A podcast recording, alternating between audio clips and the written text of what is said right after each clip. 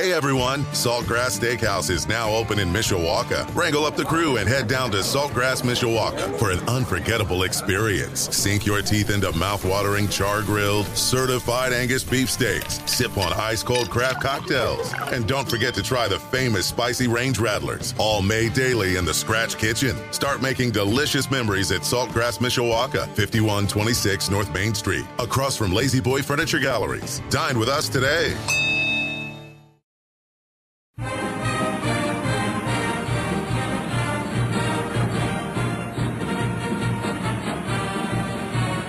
It is seven minutes after six o'clock. Sports Beat continues on this Wednesday evening. I'm Darren Pritchett, 53 days away from the start of the Irish football season. Game one against Navy in Dublin. 2:30 kickoff South Bend time, 7:30 kickoff in Dublin, which means fall practice will start in about three weeks or so here in South Bend. Let's talk Notre Dame football right now with our Notre Dame football beat reporter at Blue and Gold Illustrated, blueandgold.com, Tyler Horka. Do you have another vacation planned before the start of the football season, or are you all in now?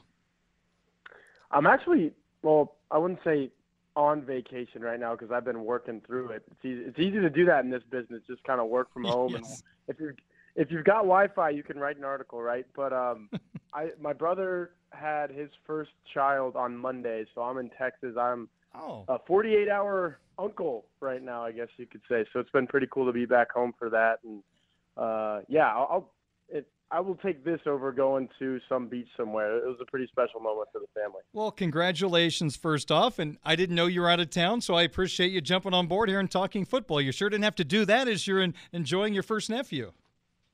No, it's all right. They they just left the hospital today and they wanted some time alone at home, so I was kind of with them at the hospital. And then, what better thing to do once you get home than to uh, than to talk some Notre Dame football? So let's do it. I'm locked in. Let's go. All right, I appreciate it.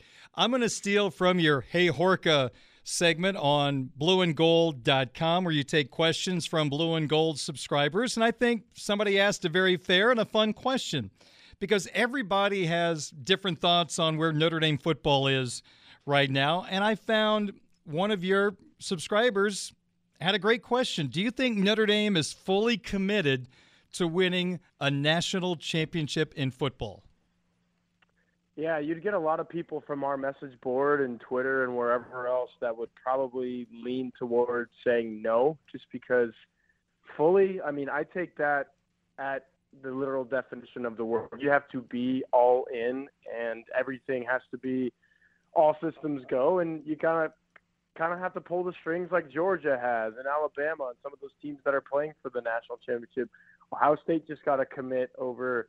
Uh, Notre Dame and some other really high profile schools. Obviously, I won't mention the name because it may be too soon, but if you're listening to this, then you probably know who I'm talking about. But it's the recruiting, it's the facilities, it's uh, the NIL and, and what, you know, and that's not all on the school, obviously. That's up to the donor base. But it's, it's just, I would answer that question and say, for the most part, yes. I mean, look, Marcus Freeman obviously wants to win a national championship. Those are the two words that he has said the most since he was promoted to head coach almost two years ago now. The players obviously want to win a national championship. They go to Notre Dame and they see all those banners hanging in the IAC, and everyone talks about the glory days and how awesome it was when Notre Dame was winning national championships in the 70s and then last in 1988. But I did answer it this way. I think it has been enough time now where there are coaches, obviously the players, um,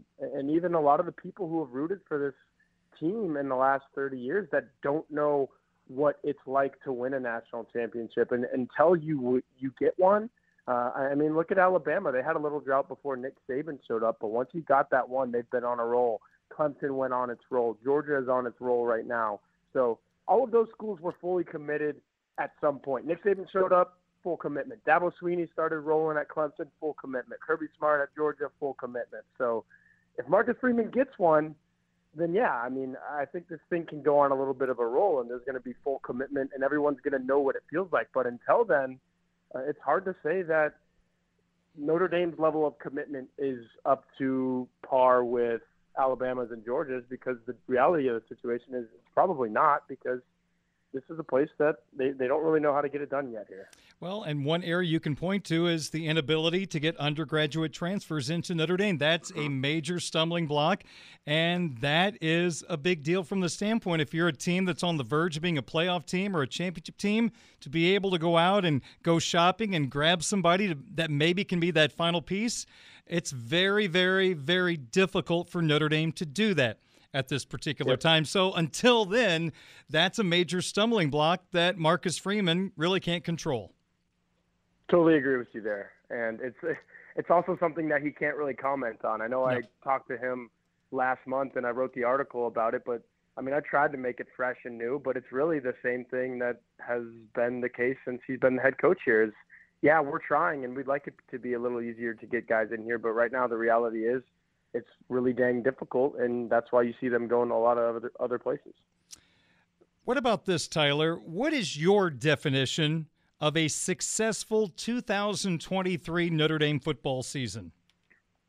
I think uh, a, a, successful season would be improvement, obviously, and and that was kind of a low bar last year in Marcus Freeman's first year, going eight and four. So I think a success would be nine and three, and I'm honestly leaning toward that being what Notre Dame puts forth this year.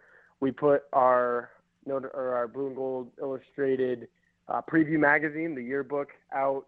Uh, I think those have started arriving in mailboxes, which is really cool to see. When I get back uh, from Texas back to South Bend, hopefully there's one waiting for me there, and, and I know for sure it'll be in the office. But uh, yeah, I put nine and three in my predictions there.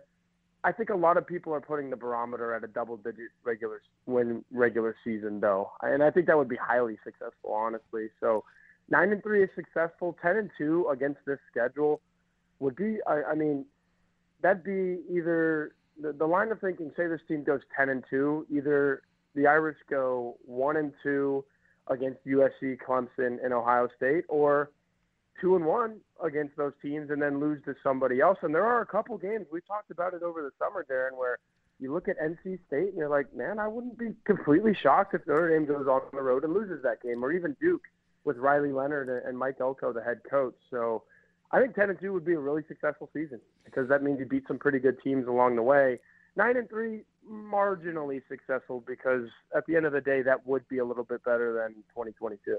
Tyler Horka, Notre Dame football beat reporter, Blue and Gold Illustrated. Read his work at blueandgold.com. I picked up Phil Steele's college football preview the other day, and I've been doing some research through that magazines on some of the Notre Dame opponents, and I found it interesting in the Notre Dame section. He felt like that Notre Dame could have a top 10 defense in 2023, and he ranked the defensive line 17th best in the country. He has much greater expectations than I do. I'm not saying the defensive line is going to be bad. I'm just saying there are so many question marks and so many really good players gone that I am hesitant to be that excited about this particular unit. Now, if Jordan Botelho becomes the player that many people believe he can be, a difference maker coming off the edge, maybe a double digit sack guy for this football team, and you couple that with a guy like Riley Mills, okay, I'll get excited about this defensive line. But even with that being said, it seems like that's lofty expectations for the defensive line. But don't you agree? If Notre Dame is going to end up in that elite category, Botelho has to be really, really good. Yeah, they really need him to get double digit sacks because I don't see it coming from anybody else on this roster, to be quite honest with you. Uh, Riley Mills, I know everyone is, was excited at this time last year for him to be, you know, kind of a breakout player at strong side defensive end, and uh, he struggled to the quarterback a little bit from that spot, and they ended up moving him back to the inside, and I think that's where you see him mostly this year. And then obviously, if you're a defensive tackle, you're not expected to get to the quarterback for sacks, so he's not a double-digit guy in my estimation. I don't think Javontae Jean Baptiste is going to be a double digit sack guy either. I mean, what a depth piece. You know, someone that was obviously at a really nice program at Ohio State and played there for four years, I think it was. So he's had a you know a full career there, and he's going to finish it out at Notre Dame. But you're talking about a guy that has, I think it's between eight to ten sacks for his entire career over the course of four years at Ohio State. I really don't see him doubling that in one year at Notre Dame. Now maybe he goes out and gets you four or five, and again, that's really good depth, but if you're looking at someone who can be the double digit sack guy or maybe even eight, nine, or 10, I think Notre Dame would take that from Jordan Botelho. For me, it's going to be at the end of the year, he's the guy that, that you're going to look at and be like, okay, here's your sack leader. Where I'm at, though, I think that could be anywhere between five to seven, could, could be leading on this team, or maybe he's a 10 to 12 guy. And Isaiah Foskey was really pumping him up uh, during the draft process and saying, yeah, that's the next really good pass rusher at Notre Dame. And obviously, this fan base has been hoping that that was going to be the case for a couple years now. Uh, it's time for him to go go out there and show it because he's in a position where he's being counted on to be that guy. And then, like you said, Darren, the pieces around him, it just makes sense for him to be that guy because a lot of unproven players across that defensive line, a lot of potential but you got to get the most out of these guys, and, and that's Al Washington's task this year. Tyler, as we start to look ahead to fall camp and focusing in on the safety position, what needs to be decided in the month of August leading up to that first game against Navy when you think about the safeties on this team? Yeah, uh, we were having a little bit of a conversation uh, on blueandgold.com, the message board, about that today because uh, my colleague – uh, coming up on one year with us, or I mean one month with us. Uh, with us, I think that might be today. He started uh, in early June, and he wrote an article today that said, you know, basically he thinks that the safety position is going to be worse than it was last year, and last year it wasn't very great. As everyone well knows, Notre Dame really struggled to break up passes. I mean, at the bottom of the FBS in passes broken up, barely 20, uh, 20 plus for the year. So they just need to find somebody that can, you know, sit high safety and and kind of take away thirds of the field at a time because last year you thought that was going to be Brandon Joseph and, and he was okay, but he wasn't really the the rangy stud that you thought he was going to be. Someone that can really close on the football, close on routes, make wide receivers think twice about running certain routes once they get past 10 to 15 yards from the line of scrimmage. I mean, there wasn't really much of that for Notre Dame last year, so you've got to I, I think it's development on Chris O'Leary's part. Maybe it's the way he's teaching things. Obviously, these players have to take it upon themselves to say, okay, I understand the scheme. I know what I'm doing. Here's where I need to be, and I'm going to get there as fast as I can. If that's Xavier Watts, if that's Ramon Henderson, if that's the Antonio Carter kid that they brought in from the FCS level, you know, whoever it is, they've got to find somebody that can, you know, really go sideline to sideline and make plays because that changes – the entire of, uh, dynamic of a defense, especially when you're playing some of those pass happy teams like Ohio State and USC and even Clemson to a degree might be that way this year with the five star quarterback kind of settling in in his sophomore year. So really just got to find someone who's confident, who's comfortable because I don't think Brandon Joseph ever fully got there in, Notre Dame. If it was the scheme switch, I don't know what it was, but he never really got to that point where you're like, yeah, he, he's that guy on the back end. Notre Dame needs to find out who that is. Tyler Horka, Notre Dame football beat reporter, Blue and Gold Illustrated, blueandgold.com. My guest, this is going back to something during, I guess, the post Notre Dame football season from last year, but you sat down with Jack Swarbrick recently and you wrote an article about the situation I call hockey game gate as Andy Ludwig, the Utah offensive coordinator, was visiting and he was a candidate for the offensive coordinator position. He shows up at the Notre Dame hockey game with Coach Freeman and others. And as I've documented in my 25 years here, Notre Dame doesn't parade around candidates for the public to see. So this was on camera, this was in front of the public eye. It seemed like, well, he must be the next offensive coordinator. Well, for whatever reason, it didn't work out. You talked to Jack about that whole situation. Did you find out anything in particular you found interesting from that situation? Yeah, I, I still think it's a fascinating situation, and that's why I asked them about it, and that's why I wrote it. You'll have some people say, well, why are we dwelling on the past? Well, I guarantee you there are Notre Dame fans out there that still think about that certain sequence. So uh, for me, it was uh, I got a, a sense from Jack that he kind of has the whole hindsight is 2020. Maybe I shouldn't have done that type of feeling about it. Uh, I wouldn't say remorse, but kind of like slapping himself on the on the back or on the knee or whatever it is, saying, "Man, maybe I would have done it differently." But then he also told me hey man, this is kind of how I I want Notre Dame to do things now. It's like every like you said, everyone knew that Andy Ludwig was in town from the moment someone tracked his flight or took a picture of his plane when it was landing, whatever it was. I, I do remember that people knew that he was there. So at that point, why not go in and kind of gallivant around town and, and, and lay out the red carpet and really, because to me, I think I believe him when he says, you know, it wasn't a done deal at that time, like everyone was kind of assuming. I think that was more of, hey, we're going to do everything we can to make it get to the point of being a done deal. And uh, I think the thing that sting uh, that stings for Swarbrick and especially Marcus Freeman is that they thought it was a done deal. I mean, it really sounds like from what Jack Swarbrick told me in that and what I wrote in that story that uh, he he basically told them, hey, yeah, this is what I want to do. I'm going to be your offensive coordinator at Notre Dame. And then a day or two later, whatever it was, he kind of walked that back and said, no, I you know I went back to Utah and this is where I want to be. So the whole thing is fascinating. And look, I'll say one more thing about that whole situation. I think that, like you said, Darren, you've been around for 25 years. You've never really seen anything like this.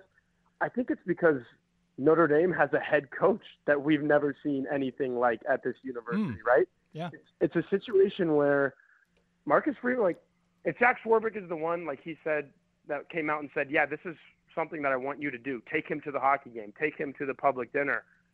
Imagine if he was telling that to Brian Kelly. Brian Kelly would have been like, uh, Absolutely not. We're going to do this in secrecy, and we're going to try to make this a done deal behind closed doors. Marcus Freeman is like, yeah, I go to all these hockey games anyway. I would love for him to sit with me and let's talk football and, and what we're kind of trying to see eye to eye on at a hockey game. I think that would be awesome. So I think Freeman being the guy that's kind of the figurehead of this program right now also had a lot to do with it. Hmm. Very interesting. Read more about this story at Blue and Gold com. Hey, I got to ask you one non Notre Dame football related subject.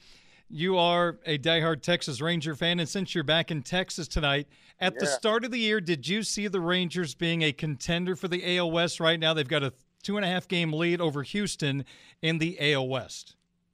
Nope, absolutely not. It's been a dream season of sorts, and I know it's only been half the season, but I've loved every minute of it. Um, they've fallen on harder times in June, but look, if you told me they were going to go 13 and 12 in June, in February, I would have been like, yeah, sign me up for 13 and 12 every month, and then we'd have a winning record. But right now, it's even better than that. I mean, they're 51 and 35 or 36 mm. or, or 37 maybe, whatever it is. They've got 50 wins before the All Star break, uh, and that's awesome. But one more thing on this, I only got to go to one game in Arlington all year, and it was this week, and it was the whatever the heck happened on Monday in uh, in that Houston series where yeah. Houston was winning six to nothing, then ten to two. Texas takes an eleven to ten lead, and then blows it in the bottom or the, in the ninth, obviously. So they lost twelve to eleven. Crazy game, awesome game, but I really wish uh, we would have been on the right side of that one because wow. I'm gonna have to remember it as a loss. And it, yeah, it was nuts. Great wow. time though. No question. I mean this sincerely but there was a Twitter post, and since I'm a Cardinal fan and we're going through our worst year in a half a century, if mm-hmm. since the Cardinals are out of it, who are you going to pull for? And I said the Texas Rangers. And the reason I said that, and I mean this sincerely, the World Series we played in 13 was so gut wrenching to be on the wrong side of that that I feel for you. And this is my Denver Bronco fandom coming out, being 0 and 4 in a Super Bowl at one point and having to live through all those bad losses. When you win, it is so absolutely cool. When they beat the Packers, it was still the highlight of my sports fandom. So for the Ranger yep. fans to get to experience that first one after the misery of 13, I would be very happy for them. Well, we appreciate that because we've been uh, our heart's been laying on oh. the on the floor ever since then. That was uh, that was a I haven't seen my dad cry over sports losses very often. That was one of those few times. It was tough. I had tears in my eyes because I couldn't believe what I was seeing, to say the least. Unbelievable. yep. All yep. right, Tyler, this is the time for fans, if they're not subscribed to Blue and Gold, to jump on board because the train is leaving. The season is almost here.